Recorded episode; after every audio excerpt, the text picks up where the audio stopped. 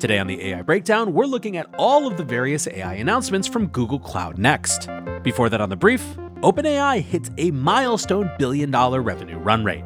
The AI Breakdown is a daily podcast and video about the most important news and discussions in AI. Go to breakdown.network for more information about our YouTube, our Discord, and our newsletter. Welcome back to the AI Breakdown Brief, all the AI headline news you need in around five minutes. We begin today, which you can tell if you're looking at the video and this excellent image behind me, with the story that OpenAI has hit a milestone billion dollar run rate. Now, to really understand why this is significant, other than just being a big number, I think it's important to go back a couple weeks to a story that even at the time I said was stupid, but still got a lot of traction.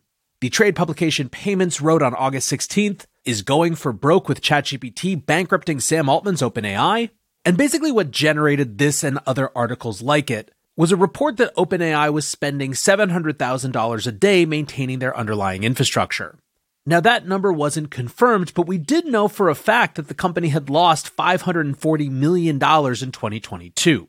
Combine that with what many were reporting as the drop in ChatGPT's usage in June, and you had this potent little narrative concoction where costs kept rising, usage seemed to be going down, and maybe this whole AI thing wasn't as big and disruptive as it seemed. That's a much better media story than it is reflective of reality. And two, in addition to not taking into account whatever money they were making, it also didn't take into account A, the $10 billion they had in the bank from Microsoft, which could sustain that burn rate for a very long time, and B, the fact that it was highly likely that if OpenAI was ever in trouble from a capital perspective, there would be a nearly unlimited spigot of investors who would like to get in.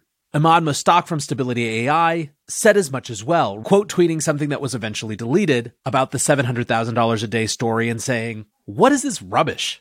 OpenAI lost twice that a day last year and this year raised 10 billion from Microsoft, enough to maintain that burn for 37 years. This is cheap R&D relative to impact, way more bang for the buck than Web3, Metaverse, or whatever. One of the commenters on the post, Steve Stojic, wrote, The AI thread boys are desperate for something to talk about, and candidly, I don't think he was all that wrong. Still, that is the context in which yesterday's report from The Information came in. On August 29th, The Information writes, OpenAI passes $1 billion revenue pace as big companies boost AI spending. Now, a couple important things about this reporting. First, according to the information sources, this is, quote, far ahead of revenue projections the company previously shared with its shareholders. Second, it shows significant growth from $28 million in revenue for the entirety of last year to more than $80 million in revenue per month right now. But third, there wasn't necessarily as much information as we might like about where that revenue was coming from. As the information writes, the percentage of revenue OpenAI generates from ChatGPT subscriptions versus selling access to GPT-4 through an API also couldn't be learned. But in March of this year, OpenAI had between 1 million and 2 million ChatGPT subscribers paying $20 per month, said a person with knowledge of the figure. One other interesting aspect of the story is that they talk about how big Wall Street trading firms such as Jane Street have become some of the biggest customers for OpenAI and Microsoft. Again, from the information, for traders at top trading firms such as Jane Street, who are aiming to make profitable bets in markets, AI language models can help by quickly parsing large amounts of data or paraphrasing lengthy memos, giving traders answers that can inform their rapid fire decisions. Another high frequency trading firm, Citadel, has gotten close with OpenAI and other language model developers as it looks to incorporate the technology. Another financial use case comes from Morgan Stanley, who apparently commissioned OpenAI to build a bespoke, customized model trained on over 100,000 documents that come from Morgan Stanley itself. Jeff McMillan, who runs data analytics and innovation for the wealth management division at Morgan Stanley, said in an interview earlier this year that the tool was making it about eight times faster for wealth managers to compare a bull and bear case for a specific investment, from 40 minutes down to five minutes. Now, I think the most interesting thing about these numbers, big as they are, is that this isn't even counting ChatGPT Enterprise, which just launched yesterday, as we know, and which feels very likely to me to be a much more significant driver of revenue than even these retail subscribers. Emad, again from Stability AI shared an image of the information article and writes before enterprise adoption even kicks in properly. Folks don't understand how stupidly large this market is going to be. A thousand companies will spend 10 million. A hundred will spend a hundred million. 10 will spend a billion. In the next year or so as it becomes enterprise ready. 30 billion plus. Cheap given the impact it will have refined. So, when all is said and done, I don't think we currently have to worry about Sam Altman and OpenAI going out of business anytime soon.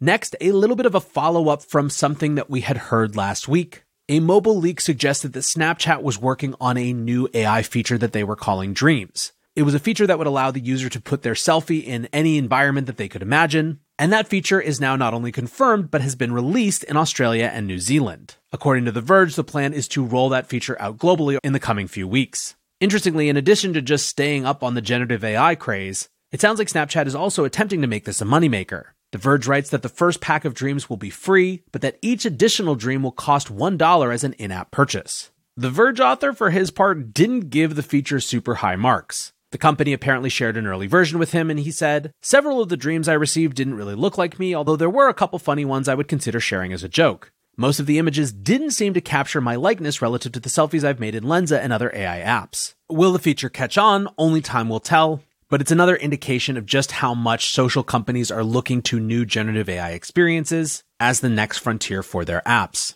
Speaking of apps and generative AI, one new app that has quite a bit of buzz is Ideogram. Yesterday, the company tweeted, Today we're opening Ideogram to everyone on the planet. Sign up at ideogram.ai and have fun. Ideogram enables you to turn your creative ideas into delightful images in a matter of seconds. It's free and has no limits, and it can render text. Now, basically, this is just like if Midjourney had its own social network. Instead of sharing photos that you've taken on your phone, you instead share images that you've generated through a prompt. It creates a feed like any other social app, and you can see images from people that you're following, recent images from across the community, images that are trending, etc. I did a little experiment yesterday after securing the NLW handle, as I always do, trying to create a nostalgia filled image of a neighborhood at Halloween in the 1990s. It did okay, except for some of the scariest wonky faces that I've ever seen from an image creation app, suggesting that from a technology standpoint, this may be still a little bit behind some of the other solutions out there. Still, people are excited about it. swyx, who you've heard on the show as a guest, says the generative Instagram killer is here. X Imagen team actually shipping. I bet it is killing both Google and Facebook that the next Instagram slash TikTok will probably not be created by them. Lastly, today, one from a very different area. One of the things that I think is interesting right now, watching AI as closely as I do, is the contrast on the one hand between the discussions of AI safety and AI policy and AI ethics that happen on Twitter and in the halls of Washington, and the speed with which the Defense Department and other military institutions are just rapidly adopting AI. The Department of Defense announced this week that they will deploy an AI enabled detection system over DC as a way to improve its efforts to protect the DC airspace. It's notable to me not only that they are doing this, but that they think it's worth announcing in a press release. Make of that what you will. For now, that is going to do it for today's AI Breakdown Brief. I'll be back soon with the main AI Breakdown. Welcome back to the AI Breakdown. At this point, it seems like every single week, one of the big tech companies is having some major conference announcing a slate of new AI features, and this week it was Google Cloud's turn.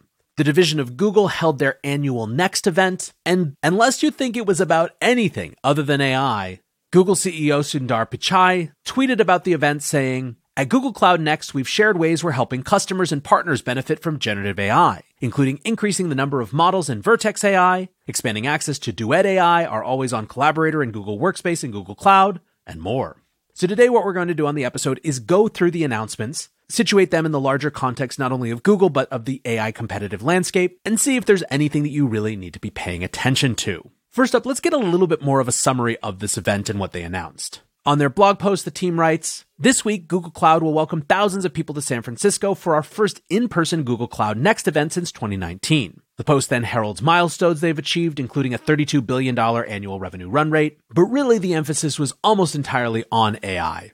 They write, Today at Google Cloud Next, we're proud to announce new ways we're helping every business, government, and user benefit from generative AI and leading cloud technologies, including AI optimized infrastructure, Vertex AI, Duet AI, and more. Let's talk about Duet first, as it is the most consumer friendly and potentially most generally relevant for the average person who's going to be listening to this podcast or watching this video. The Verge sums up Google's Duet AI is now available in Gmail Docs and more for $30 a month. You can now use Google's AI to make spreadsheets, whip up slide decks, and summarize all those documents you were never actually going to read. So, from that description alone, you get the idea that what this is, is Google's version of an AI assistant for its existing suite of business apps, including Gmail, Drive, Slides, Docs, and more. Now, Duet was first announced at the I.O. Developer Conference earlier this year, and at that event, they showed off a number of ways that they imagine Duet being used. For example, converting information from one format to another, such as turning a Google Docs outline into a deck in slides, having it automatically generate charts of data in spreadsheets, having it help you write email responses or generate images, and even helping you query things that are in your drive or summarize your documents, etc., etc. Now, the pricing of $30 per user is the price based on large organizational usage.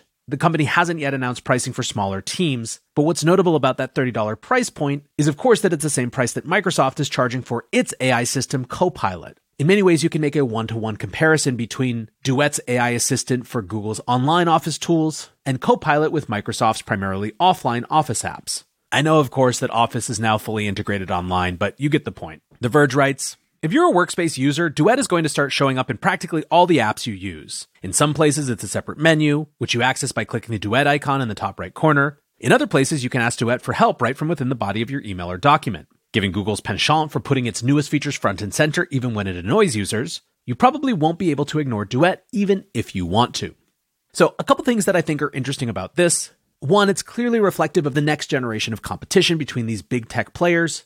Microsoft has, of course, been trying to leverage its seeming lead in AI as a way to get more people into its suite of tools. But it was inevitable that everything that other people were already using, such as the suite of Google Workspace tools, were going to have those features as well. And that I think brings up the second interesting point, which is the commoditization of AI features that is happening so incredibly rapidly. Very quickly, these types of AI integrations are simply becoming table stakes in basically every enterprise tool that you might be using whether you're a big business or you're just simply using the business version of tools for your individual pursuits. I think it's going to be increasingly difficult for startups who are trying to offer some sort of business use case wrapper on top of an OpenAI API or something like that to compete because people are just going to have so many options that are already integrated into the tools they already use, be it Google, Microsoft, Salesforce, you name it. That doesn't mean that startups won't be able to differentiate and ultimately win. And obviously, the use of ChatGPT so far has suggested that people will add new tools to their portfolio. But there is, I believe, an open question of how much people will be willing to leave the tools and platforms they already use to go seek out things that are only nominally better. In other words, the question is how much better does an external or new tool have to be relative to the AI that's simply sitting in what you're already using? Then again, we don't necessarily know that all of these AI integrations actually have product market fit. So far, the business model for these things has more been put AI everywhere and see what sticks. We're not really even at the see what sticks phase yet, so the landscape could look very different a year from now as business users actually figure out which workflows are going to be fundamentally changed by this technology versus where it just becomes another new feature that was once exciting, but is relegated to the dustbin of history. Now, one area where it does seem AI has product market fit is in the world of developers. For that, Google offers Vertex AI, which they say enables customers to build, deploy, and scale machine learning models. The company notes that they've seen the number of generative AI customer projects growing 150x between April and July this year. And at this event, they announced that within the Vertex Model Garden, customers have access to more than 100 foundational models, including not only Google models such as MedPalm 2 and SecPalm 2, but also external third party and open source models. Meta, for example, yesterday tweeted that Llama 2 and Code Llama were now available via the Vertex AI Model Garden. Now, of course, this puts Vertex as a competitor for some of the other AI workspaces that have come out, such as Amazon's Bedrock, and potentially the forthcoming partnership between Microsoft and Databricks, which is also designed to help companies either spin up their own models or take advantage of and customize existing open source models from within a trusted sandbox. In addition to just supporting new models like Llama and Claude 2, the Vertex announcement also included updates in their own first party models as well as the tooling surrounding them. For example, Google claims a 25% quality improvement in their coding assistant, Codey. Now, maybe the most interesting individual announcement within this Vertex section of the event was a new AI watermarking system that was powered by something called SynthID from Google DeepMind. Google describes SynthID as, quote, a state of the art technology that embeds the digital watermark directly into the image of pixels, making it invisible to the human eye and very difficult to tamper with without damaging the image. Demis Hassabis, the CEO of Google DeepMind, actually tweeted about this as well, saying, really excited to share the beta release of SynthID, a watermarking tool created by Google DeepMind and made available by Google Cloud to help tag and identify AI generated images. Now, this is obviously a big concern for that set of regulators and policymakers that are thinking about AI right now. specifically how to make sure that people know what is quote unquote real as we think about it now and what was generated through one of these new generative AI tools. The challenges of this technology are numerous. One, there's just the technology challenge of if it actually works. Two, there are questions of standards. If one platform can identify images that were created by a Google tool, but another platform can identify images created by an OpenAI tool, obviously that reduces the utility of any one tool because it's so confined to a specific source. More practically, when it comes to concerns like influencing elections, the fact that these technologies are all embedded deeply within the image so that you can't see it with the naked human eye, while understandable, we obviously wouldn't want watermarks all over the images that we created. That would make them much less useful. It still doesn't really solve the fact that people might believe something that they see on some random news website or social media. Think about the example that many people have feared, where the day of a presidential election, you might see some terrifying AI generated image that would sway just enough people at the last minute before there was time to really confirm that it wasn't real. Is this type of watermarking system going to solve that? Hard to say. Still, obviously, it's an important area of development, and good to see that there are lots of efforts ongoing in this area. Finally, Google announced a bunch of infrastructure updates. They write The advanced capabilities and broad applications that make Gen AI so revolutionary demand the most sophisticated and capable infrastructure. Our AI optimized infrastructure is a leading choice for training and serving Gen AI models. In fact, more than 70% of Gen AI unicorns are Google Cloud customers, including Anthropic, Cohere, Jasper, Mosaic, Replit, Runway, and Typeface. Now, they had a slew of announcements in this infrastructure area, but two that I wanted to call your attention to. The first was that they announced the fifth generation of their custom AI chips, what they call their tensor processing units. TechCrunch writes The company notes that it built this edition of the chip with a focus on efficiency. Compared to the last generation, this version promises to deliver a 2x improvement in training performance per dollar and a 2.5x improvement in inferencing performance per dollar. Now, the other big announcement was a collaboration with NVIDIA that as of next month, they would be making NVIDIA's H100 GPUs available to developers as part of their A3 series of virtual machines. In fact, NVIDIA CEO Jensen Huang was actually at the conference talking about the arrangement. Basically, it's just another delivery mechanism for NVIDIA compute, which has become so, so in demand, and frankly at a shortage around the world. One thing that was clear is that the markets liked the deal. NVIDIA shares were up 4.2% after the announcement, ultimately closing at a new record high. Overall, the stock is up 234% in 2023 and is trading at over $500 a share. In many ways, what is notable about this event is how many announcements there were and how much it demonstrated just a new business as usual. Google obviously was very excited to share all of these developments, but it didn't have the feel of I.O. even a couple months ago, when Google went out of its way to try to plant its flag in this AI space. What it more felt like is that this sort of generative AI integration across the suite of business and infrastructure tools is just the reality going forward. Yes, there was lots in there for developers and for enterprises and for individuals, but it was all sort of the obvious next thing because this is just where we are now. We'll have some additional events from big companies coming up over the next few weeks, including Salesforce's Dreamforce, and I'll be interested to see to what extent they have this same feel that generative AI has become de rigueur and just part of the expected suite of tools for modern professionals. If that is what we find, it will cement what is one of the fastest adoption cycles I think I've ever seen for any technology. And, anyways, hopefully you feel caught up on what happened with Google yesterday. Thanks as always for listening or watching. And until next time, peace.